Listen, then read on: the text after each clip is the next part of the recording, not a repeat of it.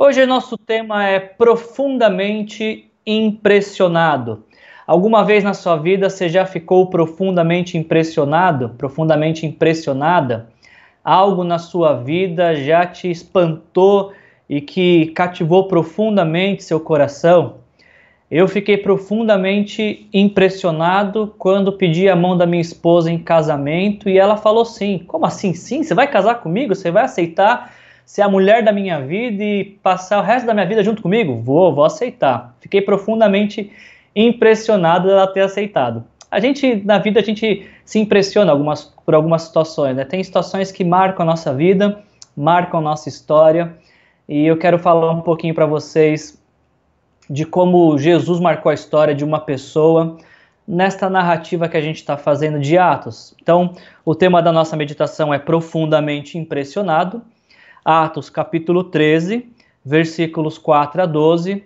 Aqueles que querem somar ponto comigo, por favor, coloquem aí é, o coraçãozinho, sim, como minha esposa colocou, mas também, por favor, escreva no nosso chat, tanto do YouTube quanto do, do Instagram, o tema do nosso estudo e a passagem bíblica. Profundamente impressionado, Atos capítulo 13, versículos de 4 a 12, a minha esperança é que nesta noite Jesus deixe você profundamente impressionado e eu tenho certeza absoluta que se você abrir seu coração nesta noite para Jesus, ele vai deixar você profundamente impressionado, profundamente impressionada. Nós lemos em Atos capítulo 13, do versículo 4 ao versículo 12, as seguintes palavras. Uh, Atos 13, 4 enviados pelo Espírito Santo, desceram a Seleucia e dali navegaram para Chipre. Falando isso de Barnabé e Saulo, né? Barnabé e Saulo, enviados pelo Espírito Santo, desceram a Seleucia e navegaram para Chipre. Ah, chegando em Salamina, proclamaram a palavra de Deus nas sinagogas judaicas. João, ah, no caso aqui o João Marcos, João estava com eles como auxiliar. Viajaram por toda a ilha até que chegaram a Pafos. Ali encontraram um judeu chamado Bar Jesus, uh, que praticava magia e era falso profeta. Ele, o Bar Jesus, era assessor do procônsul Sérgio Paulo. O procônsul, uh, sendo homem culto, mandou chamar Barnabé e Saulo, e preste atenção à motivação dele, porque queria ouvir a palavra de Deus. Talvez como eu e você nessa noite. A gente só dedica uma, um período da nossa semana por esse interesse. Queremos ouvir algo de Deus. A mesma coisa estava acontecendo com Sérgio Paulo. Aliás, nesse tempo de pandemia, se você está pretendendo ter um filho, é um nome bacana aqui, ó, Sérgio Paulo. Sérgio Paulo, para de correr. Nossa, não tem nada a ver com isso tudo, né? Deixa eu seguir aqui. Vocês para de me atrapalhar, deixa eu me concentrar aqui. O Sérgio Paulo, ele queria ouvir a palavra de Deus, mas o versículo 8 diz que Elimas, o mágico, esse é o significado do seu nome, ou seja, do nome Elimas, é, o significado é o mago, opôs-se a eles na, a, a eles e tentava desviar a fé do procônsul. Então Saulo, também chamado Paulo, cheio do Espírito Santo, olhou firmemente para Elimas e disse: Filho do diabo, inimigo de tudo que é justo, você está cheio de toda espécie de engano e maldade. Quando é que você vai parar de perverter os retos caminhos do Senhor? Saiba agora que a mão do Senhor está contra você, e você ficará cego e incapaz de ver a luz do sol durante algum tempo. Imediatamente, ainda o versículo 11 diz que imediatamente vieram sobre ele névoa e escuridão, e ele, o, o, o Bar Jesus, o Elimas, uh, tateando, procurava quem o guiasse pela mão. E aí então, versículo 12 de Atos 13, finalizando, diz: O prôncuso, vendo o que havia acontecido, creu e aí o motivo do qual a nossa nosso tema desta noite. O Procusto, vendo o que havia acontecido, creu profundamente impressionado com o ensino do Senhor. Até aqui. Ah, só lembrando um pouquinho do que a gente viu na quarta-feira, em Atos capítulo 13, o livro de Atos ele é dividido. Nós temos uma divisão no livro de Atos, especificamente no capítulo 13, aonde nós vemos para trás do capítulo 13 como é que foi o desenvolvimento da igreja em Jerusalém. Como é que os primeiros discípulos de Jesus, os primeiros a se renderem a Jesus Cristo e recebê-lo como Senhor e Salvador de suas vidas, como é que estes discípulos de Jesus uh, se desenvolveram, desenvolveram sua fé e deram início à igreja em Jerusalém. A partir de Atos 13, o foco de Lucas, o autor do, da, do livro de Atos, deixa de ser Jerusalém e Judéia. Uh, ele falou um pouco sobre Samaria, mas a partir de Atos 13, o foco agora de Lucas passa a ser integralmente uh, aos confins da terra. Uh, Inicia-se em Atos 13 a, a ideia de missões, de, de pessoas saindo de sua terra e indo para outros lugares para proclamar a fé e esperança em Jesus. Ah, começa em Atos 13, o que nós conhecemos hoje por missões ah, até mesmo transculturais, de homens que saem de sua nação, de sua língua materna, para ir no lugar mais distante que eles podem ir, e a gente chama isso de confins da terra, para falar que em Jesus, pela, na fé em Jesus e na obra de Jesus na cruz, toda pessoa pode ter perdão dos pecados e esperança de vida eterna. Então, ah, aqui começa a expansão da igreja ah, entre aqueles que não são judeus, que na Bíblia, era, entre os judeus, era usado o termo gentios. Então, a partir de Atos 13, a igreja começa a avançar, a igreja sai de Jerusalém e vai prosseguir até os confins da terra, e é por conta de Atos 13 que a palavra de Deus, o evangelho, o anúncio da obra de Jesus na cruz chegou a nós. Nós só estamos hoje, 2020, aqui no Brasil, uh, não tem ninguém de fora do Brasil, pelo que eu estou vendo aqui, uh, mas nós, a só chegou a nós aqui no Brasil porque Barnabé e Saulo, em Atos 13, responderam sim a Jesus, ao chamado de Jesus, para anunciar o evangelho no lugar mais distante que eles poderiam anunciar. E o que é interessante é que ah, a partir de Atos 13, Lucas vai se deter agora a falar das três viagens missionárias do apóstolo Paulo. A primeira começando hoje com Atos 13. Uh, e o que é curioso é que sempre que Barnabé e Saulo ou a gente vai ver a partir de hoje passa a ser chamado de Paulo, sempre que Barnabé e Paulo saíam em missão, uh, eles retornavam para Antioquia.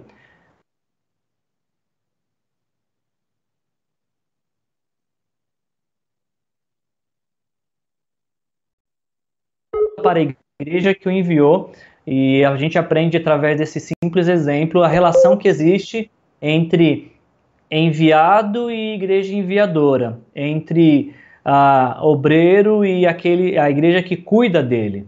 Então, a partir de Atos 13 que começa tudo isso. E o primeiro ponto que eu queria destacar para vocês, a primeira a parte que me chama a atenção nesse texto, é que a gente lê, no a gente lê o versículo 4 e 5 de Atos 13. O versículo 4 começa dizendo que Barnabé e até esse momento Saulo eles foram enviados pelo Espírito Santo. Eu acho bacana a gente sempre destacar isso, que o ponto de partida dessa história começa com o Espírito Santo agindo. Missões e proclamar o Evangelho e anunciar a salvação e a esperança em Jesus não é fruto da cabeça de pessoas que, por sua uh, única, exclusiva vontade, piedade, compaixão, se uh, propõe a, sair. Na verdade, é necessário que haja uma transformação do coração, é necessário que haja uh, um convencimento do Espírito Santo para que essas pessoas possam se engajar na obra que, que Deus está chamando elas. É muito importante destacar que missões começa com o Espírito Santo. Toda obra de Deus começa em Deus. Toda a obra da igreja começa com o Espírito Santo. O Espírito Santo é o agente enviador, o Espírito Santo é o agente capacitador, o Espírito Santo é o agente sustentador. Tudo que se faz na igreja só é possível ser feito pela, a, pelo poder que recebemos do Espírito Santo. Quando algo é feito na vida da, da comunidade de discípulos de Jesus sem o Espírito Santo, ah, talvez isso é feito por vanglória, talvez isso é feito por autopromoção, ah, e com certeza a, a finalidade deste feito não é a glória de Deus, mas a glória dos homens, não é a proclamação do reino de Deus, mas os reinos pessoais que alguns homens tentam construir usando a igreja de Jesus como matéria-prima de seus sonhos egoístas. É importante destacarmos isso, que Lucas faz questão de nos dizer no versículo 4 de que ah, Barnabé e Saulo foram enviados pelo Espírito Santo. E é muito importante a gente, quando a gente se dispõe a, a se envolver com aquilo que Deus está fazendo no mundo e na história, quando nós nos engajamos com, com a obra de Deus na história, nós temos essa convicção de que é o Espírito Santo que está nos conduzindo e de que nós não estamos fazendo isso porque ah, uma igreja nos chamou, porque uma, algumas pessoas nos apoiaram, porque alguém disse que a gente levava jeito para a coisa. Tudo isso pode ajudar e ser muito útil, mas quando ah, todas as certezas se esvão, quando as circunstâncias mudam, quando os tempos são ah, difíceis, ah, o que resta para aqueles que se envolvem na, no ministério, na, na igreja, na obra, na proclamação do Evangelho, é essa certeza de que o Espírito Santo é que está conduzindo. Eu não poderia avançar nesse ponto sem te perguntar se você já teve essa experiência de, de deixar o Espírito Santo conduzir sua vida, de deixar o Espírito Santo te levar para onde ele quiser, de deixar o Espírito Santo influenciar a sua a sua vida, os seus planos, os seus sonhos. Uh, começa hoje aqui em Atos 13, 4, uma jornada uh, que mudou toda a vida de Paulo e, consequentemente, mudou a nossa vida, porque a partir daqui, guiado pelo Espírito Santo, Paulo vai se transformar nesse apóstolo que escreveu todos os livros, a maior parte dos livros que nós temos no Novo Testamento, que usado por Deus, espalhou o evangelho por todo o mundo do seu tempo. Agora você imagina o que pode acontecer se nesta noite você deixar o Espírito Santo também conduzir sua vida? Como é que será a sua família se nesta noite o Espírito Santo também te conduzir? Como é que será a sua convivência com as pessoas do seu ciclo de amizade, do seu ciclo familiar, da sua família estendida? Se quem conduzir seus passos, seus interesses, as suas ações, desculpa, deu tubico na câmera, é, for o Espírito Santo, esse é um ponto interessante para pensarmos.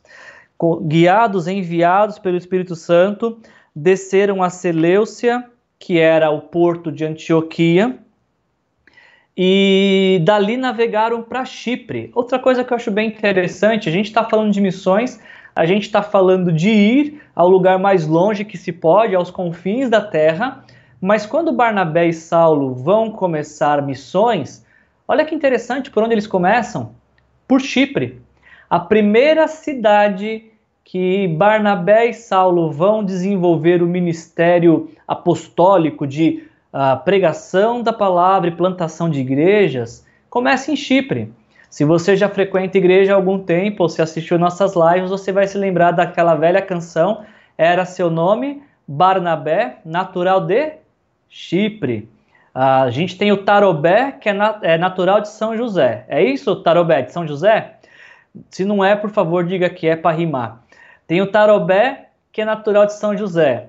E o Barnabé, ele é natural de Chipre.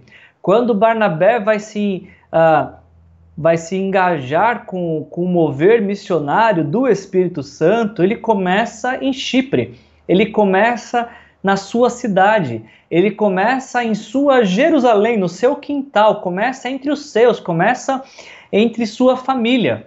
Você não acha interessante isso que Barnabé, antes de pregar para o mundo, prega para sua própria casa? Antes de pregar ah, para o lugar mais distante que ele pode pregar, ele prega para o lugar mais perto que ele pode pregar. Antes de pregar, de pregar e viver a fé diante de desconhecidos, ele vive a fé no seu quintal, na sua mesa de jantar, no seu ciclo mais próximo, mais íntimo. Eu, eu realmente questiono uma fé que é vivida em, em outros centros que não no centro familiar primeiro.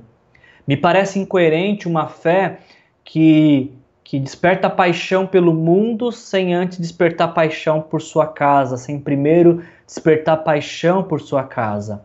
Eu desconfio, acho deturpada uma fé que fala de alcançar outros e não tem no coração a preocupação de alcançar os que são de sua própria casa. Barnabé, natural de Chipre, quando vai começar um movimento mundial, começa por um movimento caseiro, começa pregando na sua cidade, na sua casa, entre os seus conhecidos. E como se torna praxe para Barnabé e Saulo, versículo 5 de Atos 13 nos diz que quando eles chegaram em Salamina, a primeira cidade portuária de Chipre, eles proclamaram a palavra de Deus nas sinagogas judaicas. A gente começa a ver um padrão desenvolvido por Barnabé e, e Paulo, que toda cidade que eles chegavam, a primeira procura deles era judeus.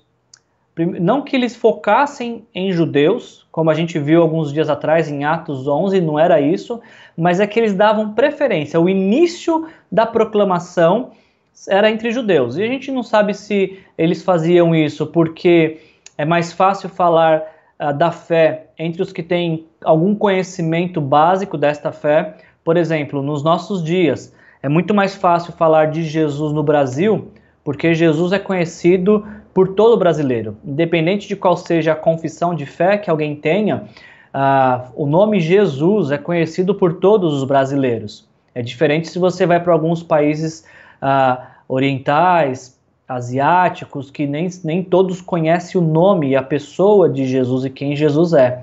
Então, não sei se. Não saberia dizer para vocês se uh, Barnabé e Paulo eles iniciam sempre suas viagens missionárias, as suas visitas às cidades, iniciando por sinagoga, porque eles vão iniciar com um grupo que tem um, um, um background, olha que chique, hein? Um background de fé similar, que aí eles podem dar início a partir desse, desse essa fé comum, ou se talvez eles estão em obediência também à palavra de Jesus em Marcos capítulo 10, versículos 5 e 6, Jesus quando envia seus discípulos fala para os discípulos que eles deveriam primeiro procurar as ovelhas perdidas da casa de Israel. Então, seja por um motivo ou por outro, isso se torna um padrão para eles e eles sempre, então, quando chegam em uma cidade, procuram uma sinagoga, procuram judeus e vão anunciar a palavra para eles. Ah, tendo feito isso em Chipre, tendo ido nas sinagogas e anunciado a fé e esperança em Jesus, ah, a gente ainda lê no versículo 5 que João estava com eles como auxiliar. O João aqui em questão é o João Marcos, que se tornou mais conhecido apenas por Marcos, o autor do Evangelho de Marcos. E, e ele, Marcos, João Marcos, o Marcos, ele inicia aqui a caminhada deles com a caminhada dele com Barnabé e com Paulo. E aí então o versículo 6 nos diz que a gente vai para um segundo ponto, porque o versículo 6 nos diz que uh, eles viajaram por toda a ilha, a ilha de Chipre, até que chegaram a Pafos. Pafos era se assemelhava muito com, com a capital de Chipre. Não sei se esse é o termo usado, capital, mas era a principal cidade de Chipre. Era o centro do governo romano em Chipre. E eles chegam nessa cidade, Pafos, e ali eles encontram um judeu chamado Bar Jesus. O nome Bar Jesus significa filho da salvação. E é interessante perceber que esse filho da salvação, ele não promovia salvação.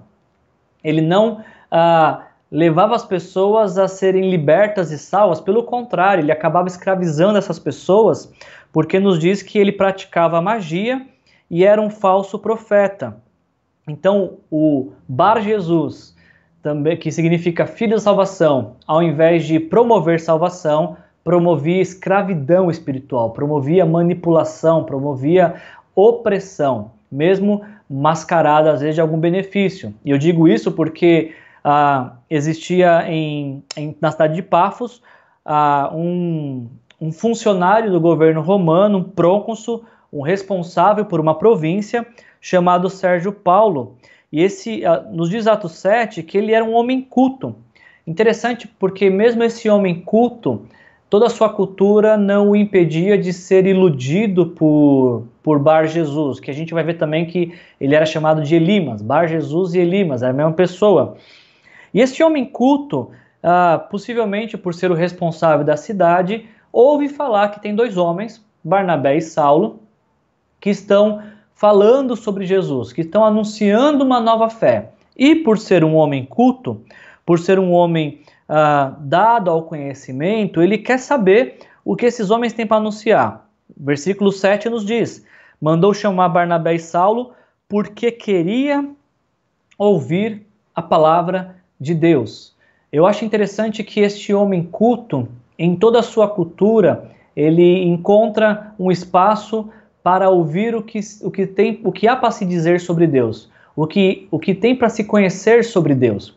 A cultura não é contrário à fé, pelo contrário, a cultura até mesmo incentiva a buscar a fé e a compreender a fé. É o que está acontecendo aqui com o Sérgio Paulo. Só que o Sérgio Paulo tem um problema. Ele tem um assessor Uh, ele tem alguém que, o, que, que, faz parte de sua equipe de governo, o Elimas, o Bar Jesus, o Filho da Salvação, nos diz o versículo 8 que Elimas uh, opôs-se a ele, a eles, ou seja, Barnabé e Saulo, na tentativa de desviar a fé do procônsul. Eu não sei se já aconteceu isso com você de, de começar a ter interesse por, pela, por assuntos relacionados à espiritualidade, à fé, a querer conhecer mais a Deus e algo te impedir. Na verdade, eu imagino que não há nada mais natural do que encontrarmos resistência a crescer na fé e nada mais natural do que encontrarmos oposição quando a nossa preocupação, quando o nosso interesse for ter fé. Não sei se já aconteceu com você de 1 de janeiro falar assim, não, esse ano eu vou ler a Bíblia inteira. E aí você, quem, se você é membro da Igreja Aliança de Vista Verde, você sempre ouviu seu pastor falar, gente, vamos lá, vamos ler a Bíblia inteira esse ano. E você já ouviu isso pelo menos sete anos seguidos já, né? E você que é uma boa ovelha, né, uma, um bom discípulo, você fala, não, esse ano eu vou eu vou somar ponto com o meu pastor, eu vou dar ouvidos ao que ele está falando. Se ele falou que é bom, é porque é bom mesmo. Eu vou ler a Bíblia inteira esse ano. E aí você vai bem ali dia 1 de janeiro, Gênesis 1 a 3. Dia 2 de janeiro você está estourando, já leu Gênesis de 4 a 7 e você está vindo de um ritmo avassalador, mas aí de repente um dia não lê aí no outro dia já são seis capítulos para ler, e aí acontece algo que também não dá para ler, e aí dia vira nove capítulos, chega uma hora que dia 5 de janeiro você fala assim, eu acho que vou deixar esse projeto de ler a Bíblia inteira pro ano que vem. E aí o que acontece é que o ano que vem acontece a mesma coisa, e a mesma coisa, e a mesma coisa. Por quê? Porque crescer na fé sempre vai ter. Nós vamos encontrar diversas, diversos oponentes e oposições para que possamos crescer na fé. Porque crescer na fé muda a nossa vida, muda o nosso coração, muda a forma como nós enxergamos o mundo. E crescer na fé, na verdade, é remar contra a maré deste mundo. Quanto menos fé você tiver, talvez mais praticidade você vai ter para conviver neste mundo, no sentido de de ser engolido por, pelo, pelo sistema, pela cultura e achar que está tudo bem. E é justamente quando você começa a entregar seu coração para Deus, a buscar a Deus, de querer conhecer mais sobre este amor que as Escrituras diz que Ele tem por você, uh, muitas, muitos opositores e oposição vão se levantar. Mas a gente vê por todas as Escrituras o incentivo de que vale a pena perseverar na fé, vale a pena perseverar em buscar conhecer mais a Deus e acreditar em Deus, porque isso transforma o nosso viver e principalmente em dias como a gente está vivendo hoje, de tanta, tantas incertezas por conta da, do Covid-19, como é importante deixarmos nosso coração uh, ser nutrido com a fé que vem em Jesus e de Sua palavra. o Sérgio, Sérgio Paulo queria ouvir a palavra de Deus, mas Elimas uh, opôs-se a eles na tentativa de desviar a fé do prôconsul. Será que hoje existe algo que tenta desviar a sua fé? Você consegue identificar algo que tem tentado desviar a sua fé? Você consegue identificar algo que hoje, algo que que te impede de ir um pouco mais além nessa caminhada com Deus? Você, consegue detectar algo que tem atrapalhado você conhecer mais a Deus, de você se deixar invadir pelo amor de Jesus? Talvez hoje você está diante dessa, dessa live, diante desta, desta, deste vídeo, só para ser questionado sobre isso. Será que existe algo que tem atrapalhado, impedido o seu avanço e crescimento na fé? E talvez você está ouvindo essas palavras porque Jesus quer, quer tocar a sua vida, tocar a sua história. Eu preciso fazer só uma pausa para saudar nossos irmãos do Equador. Olá, hermanos, buenas noches. Muito gusto tê-los com. Jesus te bendiga. Eh, buenas noches, hermanos del, del Equador. Pense um pouquinho se existe algo que, que tem impedido você de caminhar com Deus, de avançar e crescer na fé. E aí eu vou caminhando para o final da nossa, da nossa reflexão, porque em Atos capítulo 13, versículo 9, diz: Então Saulo, também chamado Paulo, cheio do Espírito Santo, olhou firmemente para Elimas e disse, e aí então, a partir de Atos 13, 9, Saulo nunca mais seria chamado de Saulo, o seu nome hebraico. Ele passará a ser chamado a partir de Atos 13:9 de Paulo, o seu nome grego. Saulo e Paulo é o mesmo nome, é que Saulo é hebraico e Paulo é grego. Ah, e é a partir também deste momento a gente não vai mais ouvir falar de Barnabé e Saulo, como Barnabé. Ah, lembra que eu falei na na quarta-feira, quando você fazia no primeiro século uma lista de pessoas, você começava pela mais importante ou quem estava no comando até a pessoa de menos, menor importância. A partir de Atos 13, 9, não será mais Barnabé e Saulo. Muda, pare, parece que muda a liderança da missão, da, da, liderança da equipe, e passa a se chamar agora, a, a equipe passa a ser chamada pelo nome de Paulo, primeiramente. Paulo passa a ser o líder da equipe. E aí é interessante que ah, vemos essa expressão que Paulo, cheio do Espírito Santo, ele confronta Elimas. Ah, a gente fala, tem falado aqui que em Atos toda toda ação, toda grande ação, todo acontecimento acontece por um mover do Espírito Santo. Homens cheios do Espírito Santo, ou antes de fazerem algo, são cheios do Espírito Santo. É, é, é essa plenitude do Espírito em suas vidas que os conduz. Paulo, cheio do Espírito Santo, ele até ele é duro, ele fala filho do diabo, parece que está xingando, né? Ô seu filho do diabo, mas ah, há um contraponto aqui na, na, na, na, no confronto de Paulo, porque você vai se lembrar que Bar Jesus ah, é filho, o significado seria filho da salvação. E este homem não está promovendo salvação, então Paulo faz um contraste com o seu nome dizendo para ele: Elimas, você não é Bar Jesus, você não é filho da salvação, você não promove a salvação. Você é bar diabo, você é filho do diabo. É o diabo que conduz sua vida. É as mentiras do diabo e as trevas satânicas que uh, conduzem o seu viver. Paulo, uh, ele não ele não poupa palavras, ele não evita confrontar aquele que não tem interesse na fé e além de não ter interesse, acaba prejudicando o outro que tem muito interesse. Então, nós vemos, mas Paulo só pode fazer isso porque ele é cheio do Espírito Santo. Antes do confronto, antes da, da, do questionamento, antes da repreensão, vem a expressão cheio do Espírito Santo. Por que, que isso é importante? Porque quando Paulo repreende Limas, ele não repreende ah, com, com com a motivação pecaminosa da ira, da raiva, da brutalidade. Não, ele é conduzido pelo Espírito Santo nessa repreensão.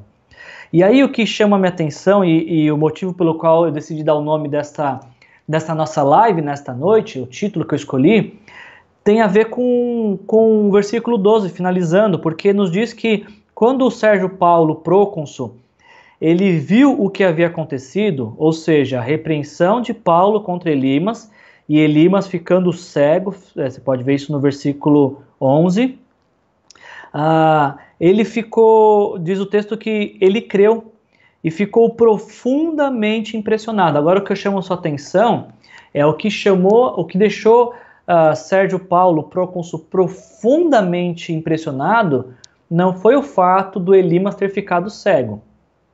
Não foi o fato de que, por uma palavra de autoridade de Paulo, inspirado por Espírito Santo, Elimas ficou cego. O que, que deixou o procônsul Sérgio Paulo profundamente impressionado? Atos, 4, Atos 13 e 12. Ele ficou profundamente impressionado com o ensino do Senhor. É aquilo que ele pôde aprender sobre Jesus, sobre a obra de Jesus, sobre quem Jesus é, sobre aquilo que Jesus fez por ele na cruz, que o deixou profundamente impressionado.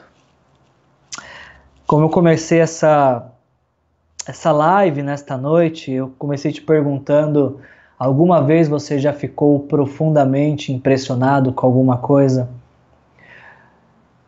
Hoje de manhã eu estava fazendo minha devocional e estava pensando de que a nossa vida agitada, corrida, com tantos compromissos, ela tirou de nós a, a habilidade de nos maravilharmos. A, ela tirou de nós a quietude da contemplação, de, de aquietar o coração e deixar Deus falar, e até mesmo de nos maravilharmos com quem Deus é e com aquilo que Ele é capaz de fazer. A vida agitada que a gente chamava de normal, ela ela tirou de nós essa habilidade de nos maravilharmos com aquilo que Deus é, com, todas a sua, com toda a sua bondade, com toda a sua maravilha. Nós perdemos no, no nossa correria essa habilidade de ficarmos profundamente imaginado, profundamente impactados com aquilo que Deus, com aquilo que Deus faz.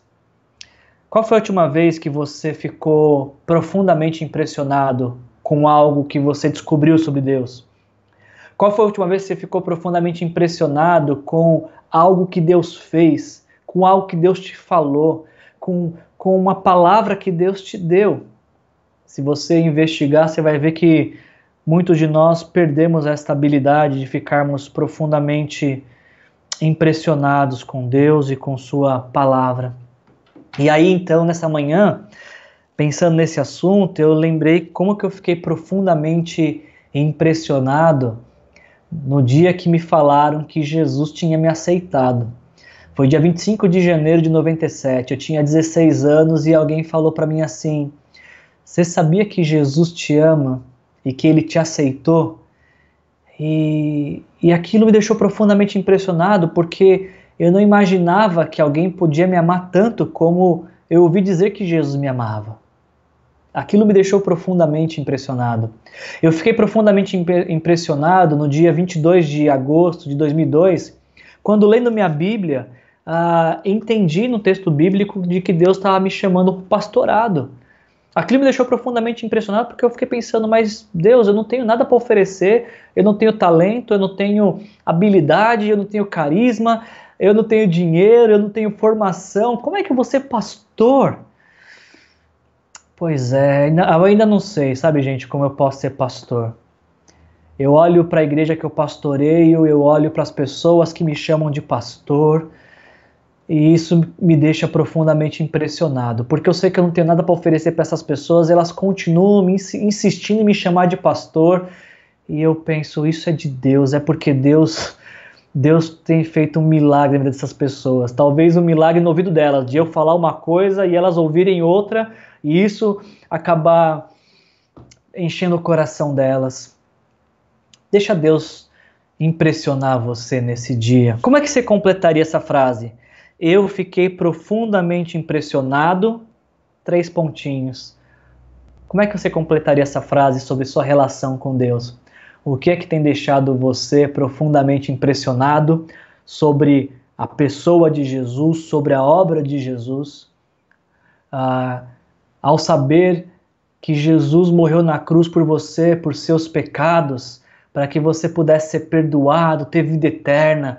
Quando você fica sabendo de que o Espírito Santo, ele quer fazer morada na sua vida, quando você descobre de que passando por qualquer momento da vida, Deus passa junto com você, o quanto que isso te deixa profundamente impressionado.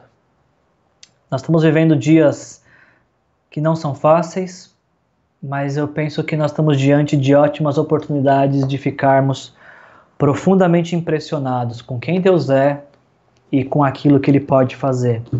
E nessa noite, Deus pode mais uma vez deixar você profundamente impressionado, te levando a compreender o quanto Ele te ama e o desejo de que você faça parte da vida e da história dele.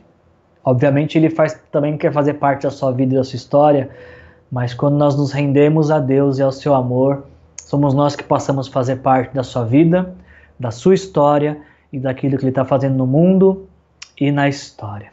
Deixa eu orar por vocês. Pai, em nome de Jesus, obrigado, Senhor, por cada pessoa que conseguiu chegar aqui nesta live. Talvez tantos outros encontraram oposições e opositores e não conseguiram chegar diante deste vídeo mas tantos outros estão ouvindo esta palavra que nos desafiou nesta noite, Senhor, deixar nossa vida ser conduzida pelo Senhor. E uma vida que é conduzida pelo Senhor acaba influenciando primeiro os da sua casa. Obrigado, Senhor, porque fomos colocados nessa noite diante do questionamento de, do que tem ah, nos impedido de avançar na fé. E finalizamos esse tempo agora pedindo, Senhor, nos, nos mantenha impressionados, Senhor. Nos, nos ajuda, Senhor, a resgatar a habilidade de, de nos maravilharmos com quem o Senhor é, com o seu poder, Senhor, com a sua grandeza, Senhor. Pai, em nome de Jesus, impressiona cada um dos nossos ouvintes nesta noite, Senhor, falando a seus corações o quanto o Senhor os ama e como o Senhor deseja trabalhar em suas vidas e de, a tal ponto de que sua presença seja perceptível, Senhor. Entre em cada lar agora, Senhor, em cada vida, Senhor. Ouve, Senhor, cada clamor que é feito ao Senhor nesta hora, cada pedido, Senhor, cada súplica, Deus. Aquieta e acalma cada coração agitado nesta noite, Senhor, e conceda a sua paz. Eu te agradeço, Senhor, porque essa é a vigésima quarta noite que estamos juntos e até aqui o Senhor esteve conosco e sei que estaremos todas as outras noites que o Senhor assim nos conduzir e permitir, Senhor. Te louvo por aquilo que o Senhor já fez, Senhor. Fico impressionado por aquilo que o Senhor já fez. Mas gostaria de ficar maravilhado mais vezes, Senhor. Maravilha-nos, Pai, nos, nos faça ficar deslumbrados com o Senhor mais vezes, Pai. Essa é minha oração. Em nome de Jesus, amém.